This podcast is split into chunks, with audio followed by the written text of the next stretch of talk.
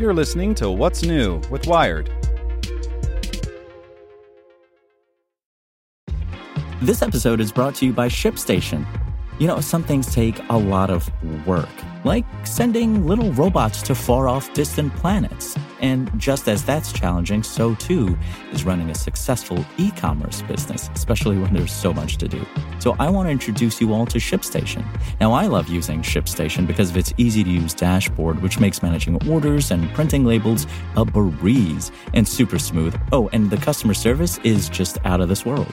It's exactly what you need to help grow your business. Sign up for your free 60-day trial at shipstation.com slash technews. That's shipstation.com slash technews. This podcast is supported by Tools and Weapons, the podcast hosted by Microsoft Vice Chair and President Brad Smith. Each episode features insight you won't find anywhere else from the center of the conversation surrounding emerging technologies like AI. Right now in the podcast, you can hear a special episode where Brad Smith lays out Microsoft's vision for a vibrant marketplace driving the new AI economy. To hear more, follow or subscribe to Tools and Weapons with Brad Smith wherever you get your podcasts. Hello, I'm Nick Olmos, and this is Tech In 2, the coronavirus update from Wired. New case records, a step backward for Hong Kong, and a growing lawsuit. Here's what you should know. This weekend, more than 100,000 new cases of coronavirus were identified throughout the United States. Florida set a new record, adding 15,300 new cases on Sunday alone, an even bigger one day increase than was seen in New York at the peak of its outbreak. Case numbers are currently growing across 39 states. Though Hong Kong believed it had successfully contained COVID 19, a recent wave of infections is forcing the city back into shutdowns.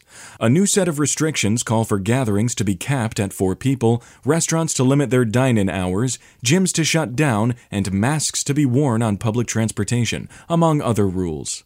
After three weeks without any local infections, the city has now identified more than 180 cases since July 5th. As many universities consider an online fall semester, the Trump administration issued a directive that would revoke the visas of foreign students who are not taking in person classes. Now, Google, Facebook, Microsoft, and many other tech companies are backing a lawsuit brought by Harvard and MIT challenging that order. In their brief, the companies say that the administration's rule would hurt sales and inhibit employee recruitment. Want more news you can use? Sign up for the Tech in 2 newsletter at wired.com/tt. Want to learn how you can make smarter decisions with your money? Well, I've got the podcast for you. I'm Sean Pyles, and I host NerdWallet's Smart Money Podcast. Our show features our team of nerds, personal finance experts in credit cards, banking, investing, and more – and they'll help you make the most of your money while cutting through the clutter and misinformation in today's world of personal finance.